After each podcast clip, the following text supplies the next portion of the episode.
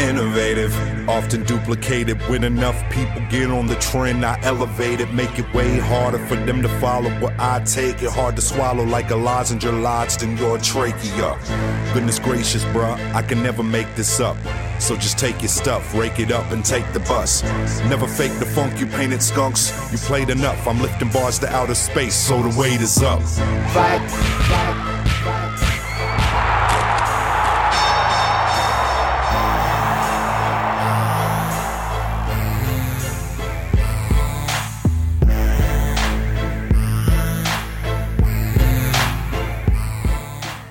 Whether you've competed in jiu-jitsu once or a thousand times, you probably remember your first competition experience. I certainly do. I've talked about it on the show a bunch. And this weekend is an exciting one for many different reasons. First of all, it's U.S. Grappling's first time at the Europa Games in Charlotte, North Carolina. And as I record this on Friday afternoon, we're getting ready to roll out there to watch competition. The adults go on Saturday, April 22nd. The kids go on Sunday. And we're excited to see some of you, some podcast listeners for the first time, excited to record some folks that we haven't had on the show before for future shows. And I'm personally excited because my favorite white belt, Betsy O'Donovan, is going to compete for the first time. We're trying to record her reactions leading up to the tournament and might record a few things after just to sort of get that competition experience. I really wish someone had done this for me the first time I competed, just so I could see my reactions about what it was like, whether it was different than I thought it would be, whether it was the same, and just kind of get that fresh eyed viewpoint on what Jiu Jitsu competition is all about. US Grappling is our favorite tournament organization for many reasons, and one of the reasons is it's so supportive of new competitors. And so I'm excited to see you out there, whether you've competed a zillion times and we've met a bunch, or whether I've never met you before.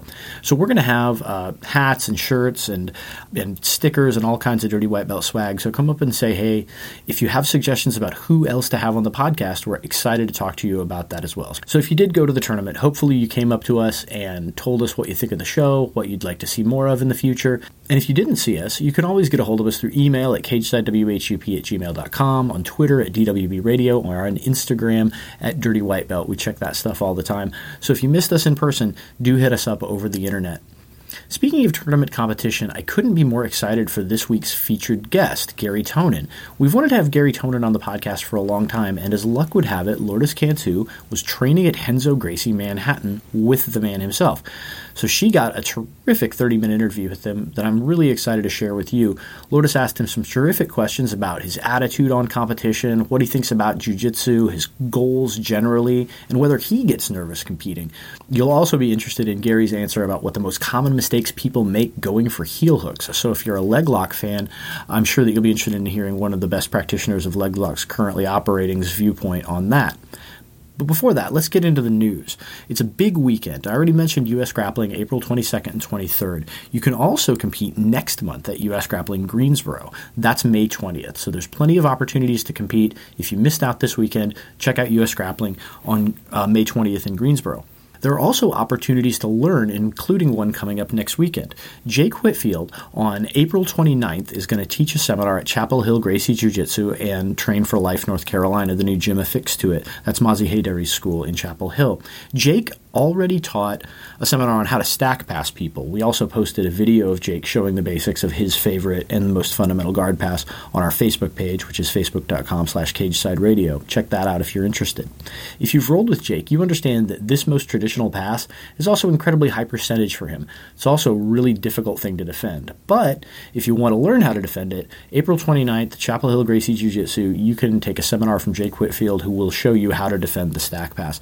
I am excited to be there because Jake Stack passes me at will. And while I don't uh, think I'm ever going to be able to defend his particular stack pass, hopefully he's going to give me a lot of tips to defend the stack pass from other people as well. So hopefully we'll see you there. Another seminar I'm excited to tell you about. Um, Murilo Bustamante is an absolute legend, someone who has respect in so many sectors of the martial arts, from MMA to traditional jiu-jitsu to nogi jiu-jitsu. Murilo Bustamante has done it all. He founded Brazilian Top Team is a gi world champion, is a former UFC middleweight champion, fought in Pride, and taught an incredibly well received seminar here in North Carolina two years ago. And we at Dirty White Belt Radio are so excited to sponsor a seminar with him. Dirty White Belt Radio and Toro Brazilian Jiu Jitsu Company are bringing you Murilo Bustamante May 24th. That's going to be in Durham at the Cage Side Fight Company location, 124 Lotta Road in Durham, North Carolina. Check our Facebook page for all the details and be sure to pre register in the event page because this is going to fill up. And trust me, if you were at the Murilo Bustamante seminar when he came a couple of years ago, you already know. If you weren't, you need to get familiar because this guy teaches stuff that's applicable in every aspect of the martial arts. It's, it'll be one of the best seminars that you go to, I guarantee it. So we're all excited for that. So compete at US Grappling May 20th. The following week, come train with Murilo Bustamante at Cage Side Fight Company. And if you're listening to this before April 29th, check out Jake Whitfield's seminar at Chapel Hill Gracie Jiu Jitsu. And that's the news for the week. If you're listening to this show, you probably like jujitsu gear, and you could probably use a free new gi. If those things are true, then go to armbarbox.com slash DWB for your chance to get both. The Armbar Box is a subscription jiu-jitsu lifestyle box that delivers full-size jiu-jitsu products to your door every month. And now, if you join the Armbar Box's VIP pre-launch, you have a chance to win a free gi. All you need to do to enter the free gi giveaway is sign up for their email list and then share to win points. So go to armbarbox.com slash DWB for your chance to win that free gi and to check out those products.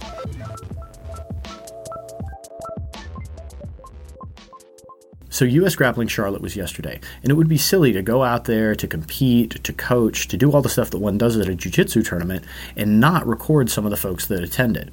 So we talked to some people, including some who had really impressive performances, including some we just hadn't talked to before and wanted to talk to, and some of the more interesting people in the local martial arts community. So f- before we get into our featured interview, we're going to talk with some of the people uh, from US Grappling and do some results from from that tournament. These are far from all the people that we talked to, so we're going to save some of the interviews for future shows. But if you're interested in the sounds of US Grappling Charlotte, here are a few. One thing I do want to mention is that there were a lot of folks who were competing for the first time yesterday. One of them you know from having listened to the show is my favorite white belt, Betsy O'Donovan, who competed in her inaugural tournament yesterday. But there were a bunch of others, including one you'll hear from in the segment that we're just about to do. I do want to mention this because you guys might get a bonus show this week. I talked to a number of different people who are competing for the first time before their matches and after their matches. And so it's always interesting to me to get perspective on someone's experience when it is the initial experience. And so we might do a bonus show this week called It's My First Time. Another thing I want to mention is that Josh Murdoch, last week's guest, got his first ever double gold yesterday, which is super impressive, and we're very proud of Josh. Josh has been on a tear lately, um, doing extremely well at the New York Open, as well as uh, now double gold, both weight and absolute champion at U.S. Grappling Charlotte. So, congratulations to Josh Murdoch. Another person who did well yesterday was Andrew Bittner, someone who's a super regular competitor on the local scene and somebody really on the rise. Andrew got three gold medals and a bronze medal yesterday. He went eight and one, uh, and I talked to him after one of those wins uh, where he emerged victorious via leg lock after a tough match with a big, strong guy who got him in a Kimura. So let's hear from Andrew Bittner. Was your the guy you just competed against? Was he as strong as he looks, or stronger? Uh, about as strong as he looks. yeah, the size of his the size of his biceps were about the size of my head. And so, what happens when you're on the bottom there? And I, it seemed like you were trying to elevate him for leg locks. And uh, what what's and you got a butterfly sweep at the beginning. And uh, what happened through the match? So I was able to hit the butterfly sweep um, when I was able to get an underhook and a nice shoulder crunch position. Uh, threw a butterfly hook in on the opposite side, swept him over. Um, he was able to lock up Kimura and swept me back. Um, I had to give him the sweep so I could escape that Kimura. And then, I mean, the big part of my butterfly game is inviting people in so I can elevate.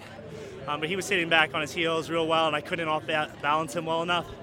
So I ended up standing up and then hitting an entrance from standing. Did you expect the Kimura? Because it looked like it came on really fast, and it, it, didn't look like it was super deep. But having a guy that strong get a hold of your arm has to be an, un, an unnerving feeling. Yes, normally I have a pretty good reaction of just kind of like pummeling it back in.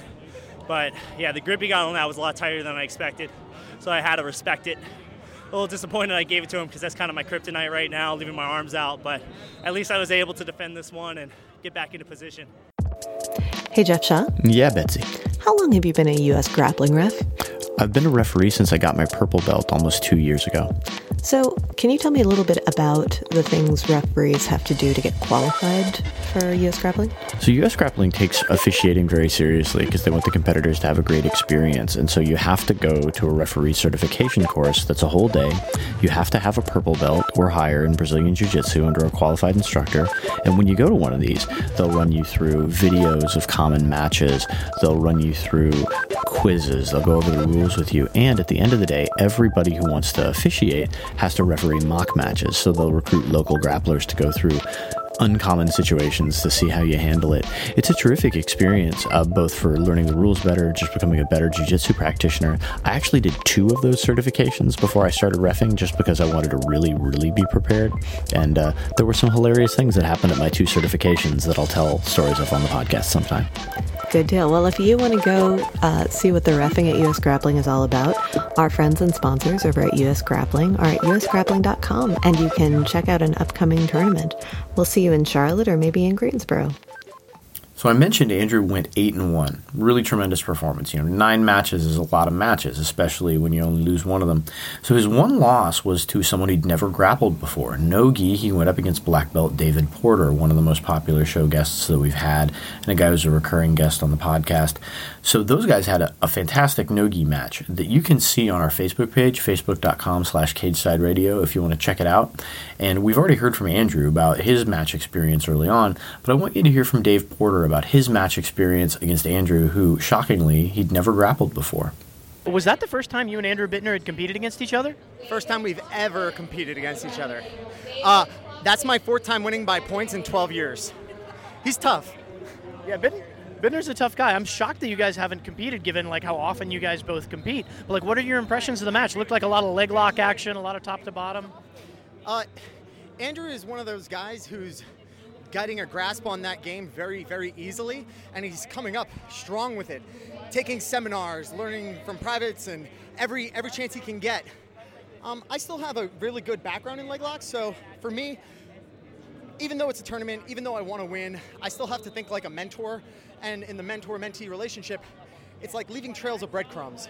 I'm, I'm gonna get into bad spots. I'm the experienced um, black belt competitor in the match. I want to make sure that he has that that opportunity to grow as well. So yeah, I want to I want to feel it out. I want him to see what it's like, and then I also want him to feel my defense. So it was really interesting. The, the technical leg lock exchanges were really fascinating to watch. To watch you set up your defense, escape your knee, then re-enter the position, and it looked like you almost had a heel hook of your own at one point. I did, but maybe the killer instinct isn't there because I like him. You know, it's one of those weird things, and I kind of felt some hesitation on him, and I think it's the, the mutual respect. I hit him up yesterday on my way down saying, hey, are you doing absolute no gi? Because I am. He's like, uh, didn't plan on it, but now that you're there, let's play. So, you know, we're both game. It's awesome. Definitely. It's awesome to see mutual respect develop. Thanks again for talking to us. Thanks, Jeff.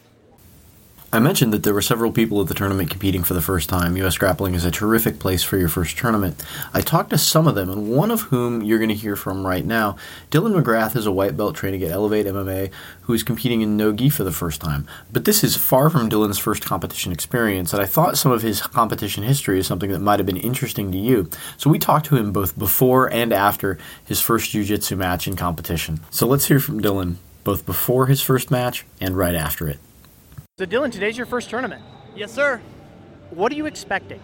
Uh, I'm expecting to have fun and to grapple with another grown man, and beyond that, I, I don't really know what to expect. It's kind of a weird environment, but uh, I come from a super competitive background, so uh, grappling in front of a crowd doesn't get me nervous. It's just like doing it for the first time is like the thing I'm more nervous about than anything. What other competitive pursuits have you uh, been engaged in? Uh, well, I did wrestling in uh, high school, but not really a lot. Uh, I wrestled for maybe like half a season, and I quit because there was too much running.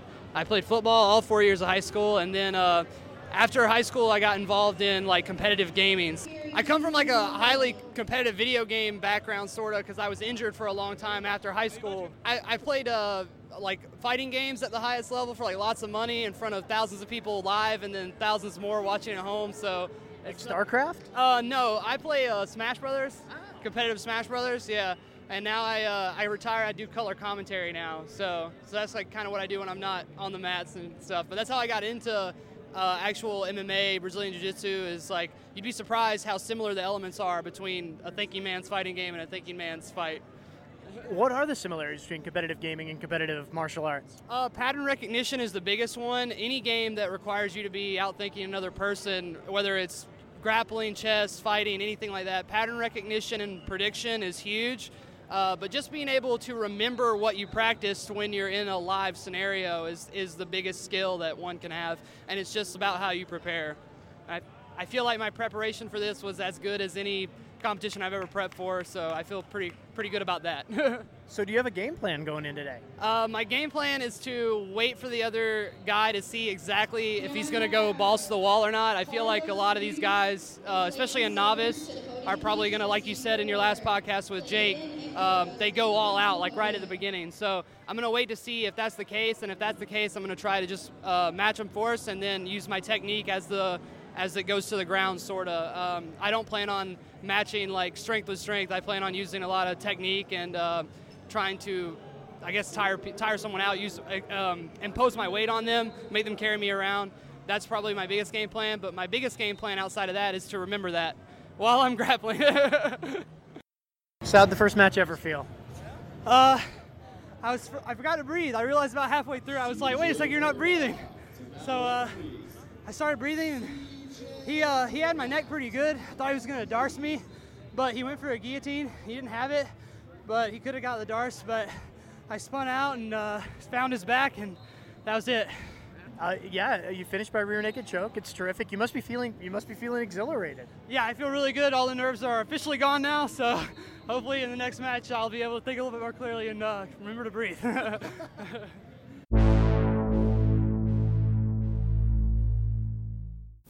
It's time for our featured interview. I'm very excited about this. I think this is one of the coolest interviews we've done. Gary Tonon is not just one of the best competitors operating today. As you'll hear, he's also thoughtful, introspective, and thinks in a deep and interesting way about the role of competition in his life, about his priorities, about where he's going now and in the future, and something I'm really excited about. He kind of teases some breaking news, as well as offering an opportunity for you, the listener, to interact with us and participate and comment. You'll see what we mean toward the end of the interview. So Lourdes Cantu did this interview at Renzo Gracie Manhattan. Really grateful to Gary Tonon for that, and really grateful to Lourdes for making it happen. So let's not wait anymore. Let's get to our featured interview with Gary Tonon. Our featured interview today is brought to you by Toro Brazilian Jiu Jitsu Company, featuring the best gis, rash guards, shirts, fight shorts, and all other products for Brazilian Jiu Jitsu. Toro BJJ is the best company to support for your grappling needs. Additionally, Toro BJJ does a lot to support our local community as well, and it's important to support those who support us. You can check them out online at torobjj.com or in person at 124 Lotta Road in the location of Cageside Fight Company and Triangle Jiu Jitsu. Thanks to Toro BJJ for supporting this featured interview. This is Lourdes with Dirty White Belt Radio speaking with Mr. Gary Tonon at Renzo Gracie. Hi, Gary. Hello, how's it going, guys? So, Gary, I have a couple of questions here that we wanted to um, to ask you, and um, we know that you had a match a while back with um, with one of the our local black belts, C.J. Murdoch, and we were wondering um, what do you remember from that match? Um, yeah, I remember uh, that match pretty clearly. This is back when professional grappling was pretty small. Um, I was doing a lot of very local events uh, here and there to try to, uh, you know, to try to make a living, to, or to, you know, at least support my living that I was making off of my school at the time, which I just started and everything like that. Um, we have fought in or had a match in an organization referred to as um, PGL, I believe. And uh, you know they had like a bunch of super fights on the card, and it would be after a um, an amateur grappling event that they would have in the morning, and then they would have everybody stay and do uh, professional grappling uh, at the end.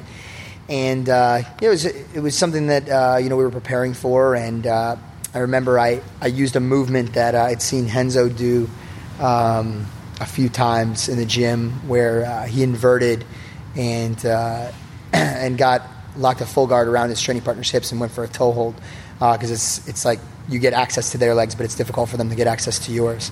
And uh, I was able to secure a toehold in that fight. I, am pretty sure that that's how it ended. I could be wrong, but that's what I believe I remember from that fight. but uh, yeah, it was definitely a good competitor, and uh, you know, it was a fun match for sure. Mm-hmm. Um, what are some of the biggest heel hook mistakes you see the average leg locker making?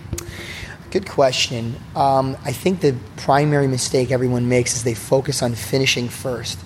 Uh, I don't think I had a very good, clear idea of how to finish many of the submissions that I that I finished today, um, outside of maybe an inverted heel hook because it's just so much easier to finish.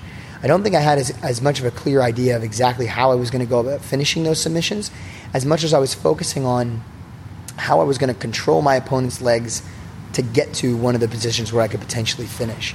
I think the primary struggle that uh, that we had uh, from the very beginning when we started experimenting with leg locks and you know learning from John was learning how to control people's legs and not not go for a leg and then get uh, you know get put in a bad position where your opponent would. Um, you know, potentially dominate mm-hmm. positionally or with their own submission or whatever the case may be. There's a lot of leg locks that could potentially expose your back. So I think a lot of people focus so harshly on the actual element of submitting their opponents with leg locks.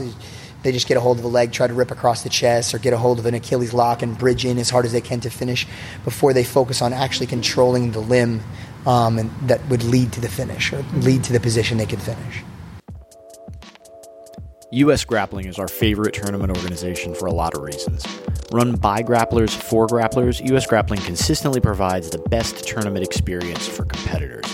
Whether it's a points tournament or submission only, and US Grappling runs true no time limit submission only events, it's the best place to compete and to watch your friends compete.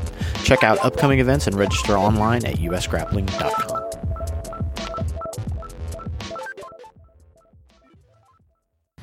Um, what are your competition goals, and do the IBJJF medals matter to you at all? Oh, I mean everything matters. You know, it's just a different type of it's just a different type of event. I mean, my personal goals right now are a lot more geared towards uh, professional competition.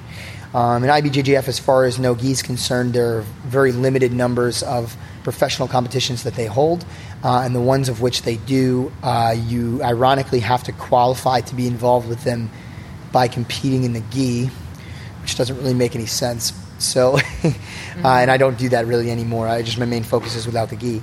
Uh, one day, maybe perhaps I'll change that, but as of right now, it's without the gi. But um, so because of that, because uh, they don't really hold too many professional events and things like that, and because there's so many professional events out there, I tend to spread my focus specifically uh, toward uh, those professional events. For instance, I'll give you an example. Uh, Nogi Worlds last year was held at the same time that uh, uh, Eddie Bravo Invitational was held, and uh, I chose to do the Eddie Bravo Invitational instead of you know Nogi Worlds. Mm-hmm. I mean, it's a difference between potentially winning twenty thousand um, dollars you know, and you know, competing in front of a live audience and really building a brand, and you know, just competing for Nogi Worlds, which honestly isn't even looked at by most of the mainstream Brazilian Jiu Jitsu community as like that big of a deal. Um, people winning Nogi Worlds tends to be like it's a big deal, like people care for sure, but it's not the same for, for people as winning like. Uh, uh, IBJJF Gi Worlds. Um, mm-hmm. Um, they certainly don't look at it as as, a, as prestigious of an event. Mm-hmm. Um, people without the gi, they tend to look more towards uh, ADCC when it comes to um, more of the international level, you know, competitions. They look at that like the pinnacle of no gi Brazilian Jiu Jitsu. So, um, as far as the IBJJF is concerned, uh, when it when it lines up with what my goals are, um, which are mainly to compete without the gi right now uh, it doesn't seem as though they place a whole lot of emphasis on it, um, especially not from the professional level. So it's not to say that anything that I, I've, i mean, I won Nogi Worlds um, without the gi, um, or sorry, I won Nogi Worlds as a brown belt twice, uh, Pan Am's as well, and you know I competed a couple times at the black belt level too uh, without the gi for them. Um, but again, it's it just was never really my main focus. I mean, I had to break the way that I normally train for my professional career uh, in order to specifically prepare for those tournaments because they're so different than all of the professional events that I do. Mm-hmm. Um, there's no professional events that I do that outlaw reaping or heel hooks or any number of different things um, that or really have a too much of a point structure to be honest there's really not too many professional events that i'm competing in that do that either so it really changes a lot of, of my training and you know, if it comes down to me competing in one of those events and taking time away from preparing for my professional events, it's not very. Co- it doesn't really make sense for me as much mm-hmm. anymore. You know? So, is there um, is there an event that you would, or is there something that you would like to win but that you haven't been able to compete in or haven't haven't won yet? What what's your? Oh yeah, I mean, I'm for sure. I'm the goal, one of the goals is always to win ADCC because it's looked at as is such a prestigious event without the gi for um, many Brazilian Jiu-Jitsu uh, competitors. Um, you know, I've, I've went twice now. Won my first match, lost the second. Had some you know exciting matches in the absolutes as well, um, and I think I've done fairly well. Um, yeah, there's definitely a, a, lot more to do, though. I, I, need to win. Right. Essentially, I need to win the whole thing. Um, but other than that, there's no. I mean, certainly Nogi Worlds would be cool, but again, like I said, that's never going to take take a. That's never going to take a, a front seat to my professional career. So anytime my professional career gets in the way of that, it's always going to be a, uh, you know, on the side. As far as the ADCC is concerned, that will, you know, if there was something the same day as ADCC, I'm doing ADCC for sure. Okay. Um, just because, again, like most of the mainstream Brazilian Jiu-Jitsu community, that's what they respect as the pinnacle of our sport. Okay. Mm-hmm. So, I mean, you, are competing at such a high level, and you've been competing at a high level for such a long time. Do you mm-hmm. do you still get nervous when you go out to compete, and how do you handle that? Yeah, of course. You know, uh, it's funny. I used to when when people would come to me as like new competitors for, in my school or other places and ask me about you know mentality leading up to competition and things I used to try to give them a very structured answer and explain, you know, how I prepare and things, and um, you know what they need to be thinking about, etc. But the truth of the matter is, when you first go out to do competition, there's just no avoiding it. You're going to be, mm-hmm. you know, wanting to like kind of piss your pants. Essentially, like you just, it's just a completely different feeling than training in the gym. Mm-hmm. Uh, you know, competing against somebody who, you know, is also has the intent to win and would do so at pretty much any cost um, is very different than training in the gym and always will be. So it's just a very different feeling. You're always competing. You're competing in front of a different audience in a dis- different setting. There's nothing that there's nothing that gets you used to that except for continuing to do it over and over again. And as you continue to compete in these different events, um, you get used to the different settings and it becomes more comfortable to be out in front of large numbers of people or to be in a different setting than just in the gym training. So it always gets more and more comfortable, but it never get, reaches a point where you're not nervous at all or that doesn't cause any anxiety because it inherently should cause anxiety because you are doing something different than what you do every day. As much as everybody would be like, oh, yeah, you should just go out there and, uh, you know, you just compete the way you train. It's not really the same thing. Um, as much as you know, yeah, we do have our best rounds in the gym when we're training and, and things, of course. Um, but it's a completely different feeling. It's a completely different setting.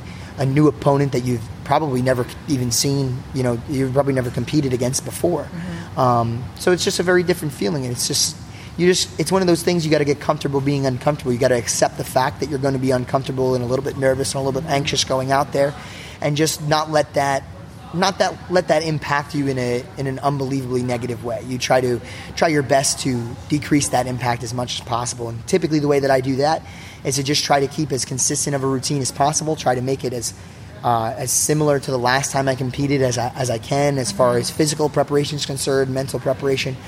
You know, all the preparation for the match is, is done. You know, prior. It's not done that day. There's not a whole lot you're going to change moments before a match. You know, so you just got to have confidence in your training camp and you know push forward with uh, you know your job that day, which is to win. Do you have a routine or a ritual that you do before you go on the mat before you go to compete? Yeah, there's many things. Uh, you know, every once in a while I'll make little adjustments, but I, I certainly have. Uh, I certainly have a warm up routine that I relatively stick to. It's not exactly the same every time, but it's relatively the same movements, mm-hmm. relatively the same things. It could change slightly depending upon the opponent. Um, you know, certain things that I'll I tend to eat uh, certain things that uh, you know I tend to do. Um, you know, as far as whether or not I train the day beforehand or relax.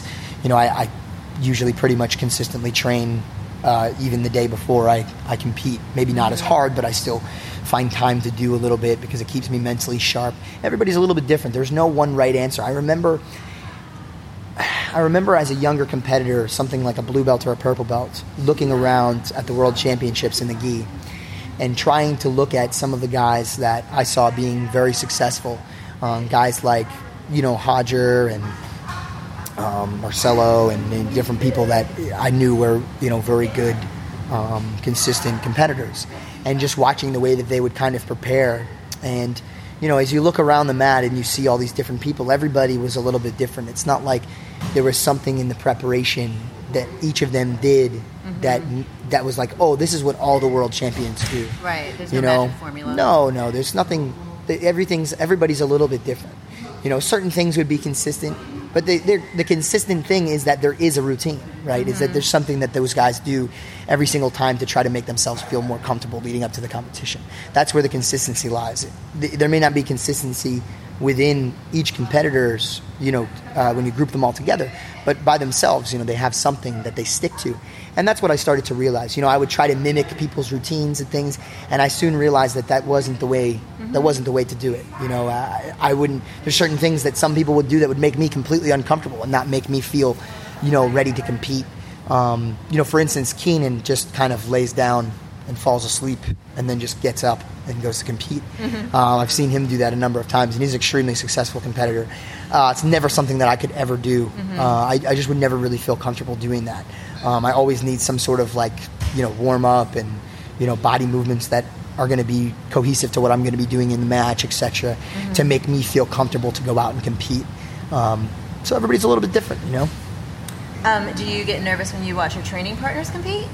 Absolutely. In fact, I always found that uh, watching my training partners compete was uh, was much more stressful than myself. Um, when Tom, my instructor, would go to, to have MMA fights or competitions, I'd always be tense. The heart's beating faster. I can just tell. The breathing is my breathing would change. You know, everything is so much more was so much more of a uh, a stressful thing to me than it would be if I was competing. Because when I'm competing, I, I focus on relaxing, you know, intentionally. I'm trying to calm myself. But when I get into situations where I'm cornering somebody, you know, leading up to a match or whatever the case, I I mean, it's different because I, I, I don't necessarily push the anxiety away because I know I'm not the one competing. I may just be cornering or I may just be watching. So I have no reason to try to not be anxious. So I let all of those emotions and things that would normally impact me before a match just out. I let them out. Right. you know? right. Are you careful though not to let your let your teammate know that you're? Oh yeah, you know, I, I, you can't you can't be so you can, as it's your job as a it's your job as a teammate or a training partner or corner. If you decide to travel with your teammate or corner or sorry, your teammate or or student or whatever the case may be to go coach them before a mm-hmm. competition, you it is your job to make them feel as comfortable as possible mm-hmm. in the days leading up to what they're going to do or the day of what they're what they're going to do. Sure, you give them advice and pointers and you know try to push them in the correct direction, but ultimately your job is to do whatever it is that's going to make them feel comfortable. I mean, certain people are, are temperamental. Eddie Cummings is is just absolutely terrible when he prepares for competition.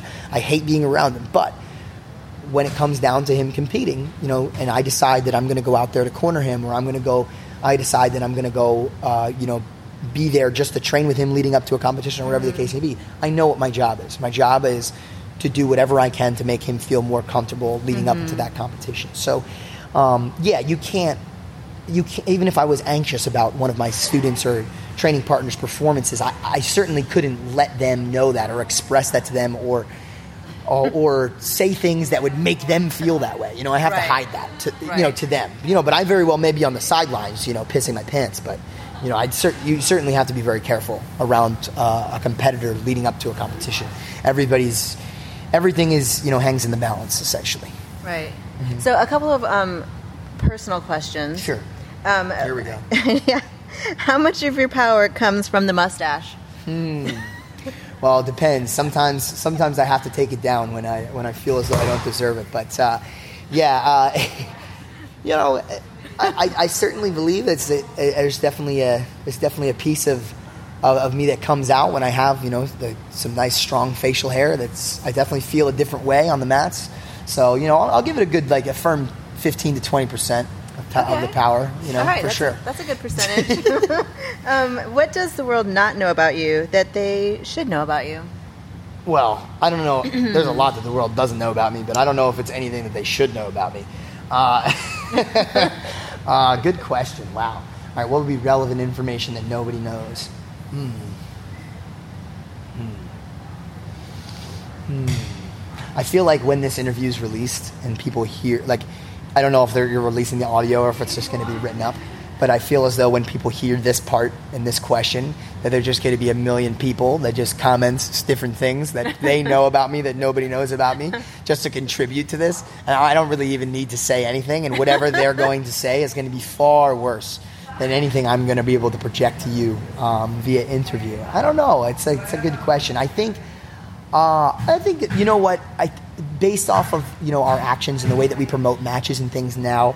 I would say that most people maybe don't realize, especially some especially some people I think that speak a different language Mhm. that don't, uh, you know, that speak either Portuguese or, um, you know, like I said, really it could be any any language that do jiu-jitsu in another country or something like that. Maybe the, I think sometimes some of the things that you know myself and even some of my teammates do are just a little bit misinterpreted. Uh, it, most of the things that I do when uh, I'm leading up to a match, in terms of you know making fun of my opponents or whatever the case may be, is is sheerly for promotional value, Mhm. and it, you know it's it, it is a part of my personality. I mean, growing up in New Jersey, like that's pretty much what we do all day, every day. Is just bust each other's balls, like just make fun of each other, and that's a part of life. It's just like how lions would you know, play fight with one another.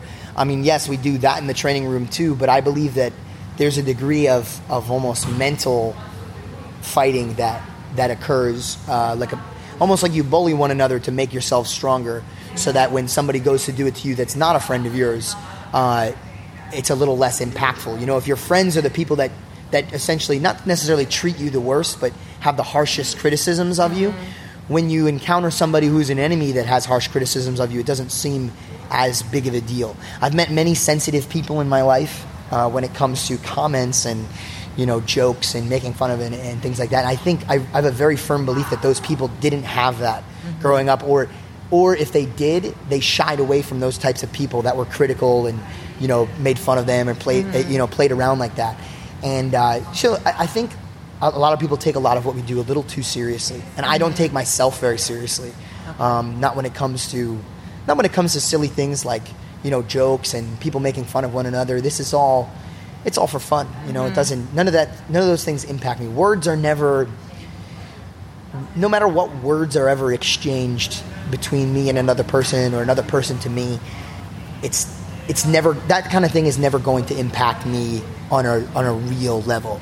Somebody would have to physically do something to me, you know, uh, or or go out of their way to harm me or somebody I care about, or uh, not just try to harm my image, but like literally try to do Right. something that would a- attack my well being for me to actually harbor ill will towards them. Mhm. Um, most of the things that you guys see is is sheerly for fun, you know. Okay. So I think that's one thing that people could could maybe benefit from knowing is that you know it's this is not all just you know super serious. And I think I think another big part of it is that jujitsu in general has been uh, been stigmatized for such such a long time because it's a martial art as being that super serious, super stoic.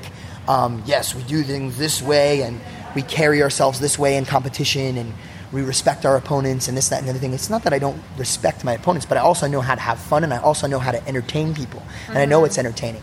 Um, that kind of behavior is not entertaining to people. It's not really, you know, one of the, ironically, one of the most watched um, martial arts, quote unquote, if you will, if you could call it a martial art, or fighting events, professional fighting events you, that is watched, is like WWE. You know, um, it's it's huge and it's been very very successful. They make a lot of money doing that. It's because they know how to create drama. They know how to create excitement.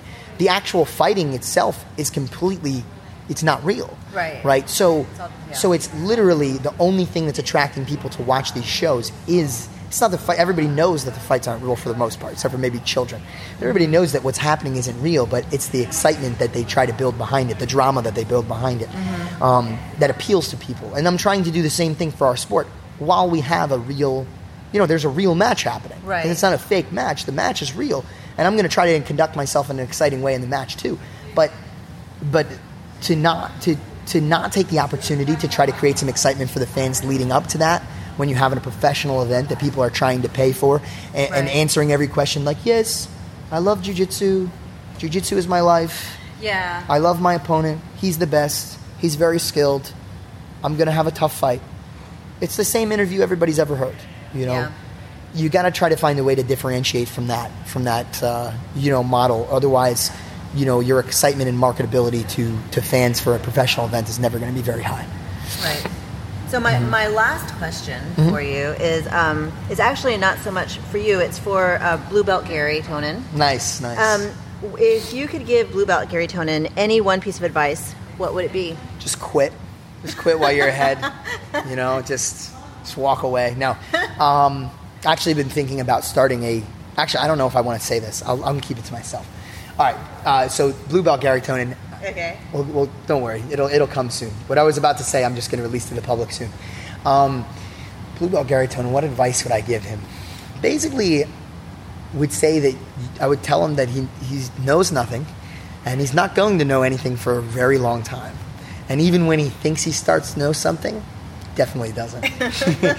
um, I think the biggest thing, uh, and I, I think I did a decent job of it, but um, just moving forward is to just try to keep an open mind. Well, the only thing that, the only other thing that I think I would have expressed to myself is that maybe should have spent a little bit more time watching some of the best in the sport do what they do. Um, so watch a little bit more high level grappling, high level MMA earlier on in my career because I was always very creative and would, I obviously took instructions from my instructors who were of a very high level.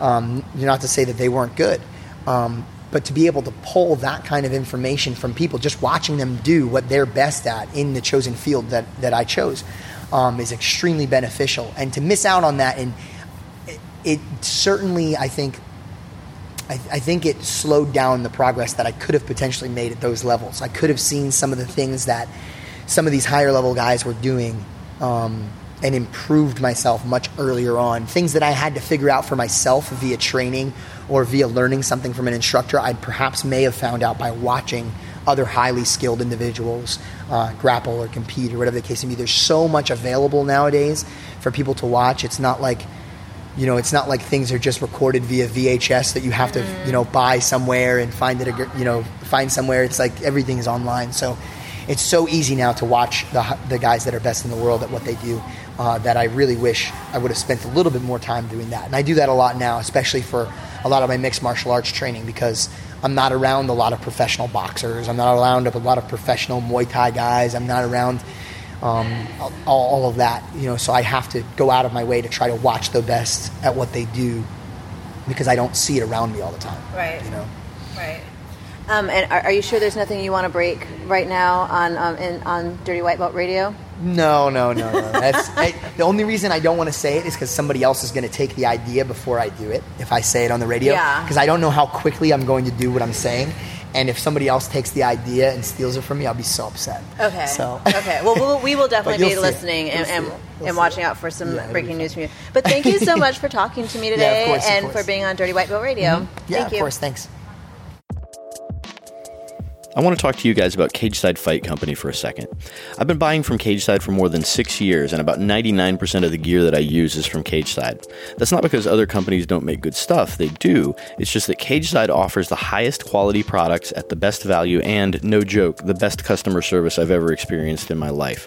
So whether you're looking for shin pads, whether you're looking for Thai gear, whether you're looking for Brazilian Jiu Jitsu gis or Vale Tudo shorts, whether you're looking for the coolest t shirts around, check out Cageside.com or come into their fight shop at 1 124 Lotta Road, right in Durham, North Carolina. You won't be sorry. Another thing I want to mention about Cageside is they do more to support local fighters and local Brazilian Jiu Jitsu competitors than just about anybody else. And so we've got to support the people that support us. Check out Cageside Fight Company, 124 Lotta Road in Durham, North Carolina, or online at cageside.com.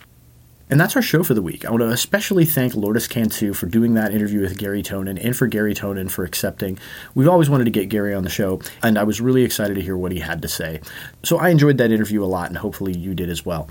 Let me once again mention U.S. Grappling Greensboro, May 20th. The week after that, Murilo Bustamante seminar sponsored by hopefully your favorite North Carolina Jiu Jitsu podcast. That's May 24th at Cageside Fight Company, 124 Lotta Road in Durham, North Carolina, presented by Dirty White Belt and Toro BJJ.